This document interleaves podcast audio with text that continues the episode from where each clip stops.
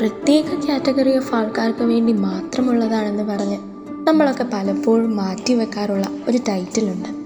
വിശുദ്ധി. വിശുദ്ധ പദവി വൈദികർക്കും സന്യസ്തർക്കുമൊക്കെ മാത്രം നേടിയെടുക്കാവുന്ന ഒന്നാണെന്ന് ചിന്തിക്കുന്നവരാണ് നമ്മളിൽ പലരും. ജീവിതം ഒന്നല്ലേ ഉള്ളൂന്നേ? അതിപ്പോൾ എങ്ങനെയെങ്കിലുമൊക്കെ അങ്ങ് ജീവിച്ചു പോയാൽ പോരെ? എന്ന് തോന്നൽ ഒരുപക്ഷെ ഈ ഒരു ചിന്തയുടെ ആഫ്റ്റർ ഇഫക്റ്റ് ആണെന്ന് പറയാം. റോമാക്കാർക്ക് എഴുതിയ ലേഖനം പന്ത്രണ്ടാം അധ്യായം ഒന്നാം വാക്യത്തിൽ വിശുദ്ധ പൗലോസ് അപ്പുസ്തോലൻ പറയുന്നത് ഇങ്ങനെയാണ്. ദൈവത്തിന്റെ കാരുണ്യം അനുസ്മരിച്ചുകൊണ്ട് ഞാൻ നിങ്ങളോട് അപേക്ഷിക്കുന്നു. നിങ്ങളുടെ ശരീരങ്ങളെ വിശുദ്ധവും ദൈവത്തിന് പ്രീതികരവുമായ സജീവ ബലിയായി അർപ്പിക്കുവിൻ. ഇതായിരിക്കണം നിങ്ങളുടെ യഥാർത്ഥമായ ആരാധന.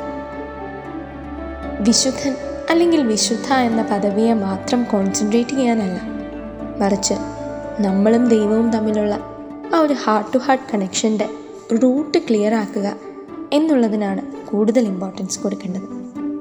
നിങ്ങൾ ദൈവത്തിന്റെ ആലയമാണെന്നും ദൈവാത്മാവ് നിങ്ങളിൽ വസിക്കുന്നു എന്നും നിങ്ങൾ അറിയുന്നില്ലേ?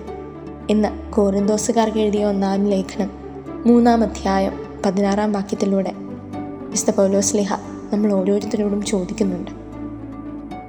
എന്റെ ശരീരം എന്റെ ജീവിതം എന്റെ മനസ്സ് എന്നുള്ളതെല്ലാം മാറി മറിയാൻ ഒരു നിമിഷം മതി എന്ന് മനസ്സിലാക്കിക്കൊണ്ടിരിക്കുന്ന ഒരു കാലഘട്ടത്തിലൂടെയാണ് നമ്മളിപ്പോൾ കടന്നുപോയിക്കൊണ്ടിരിക്കുന്നത് അല്ലേ?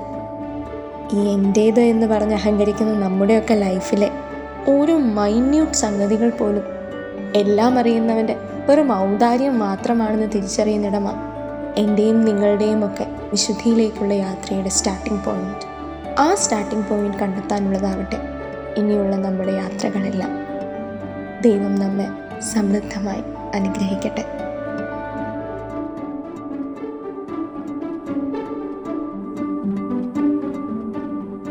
You're listening to Heavenly Voice from Caddis Youth.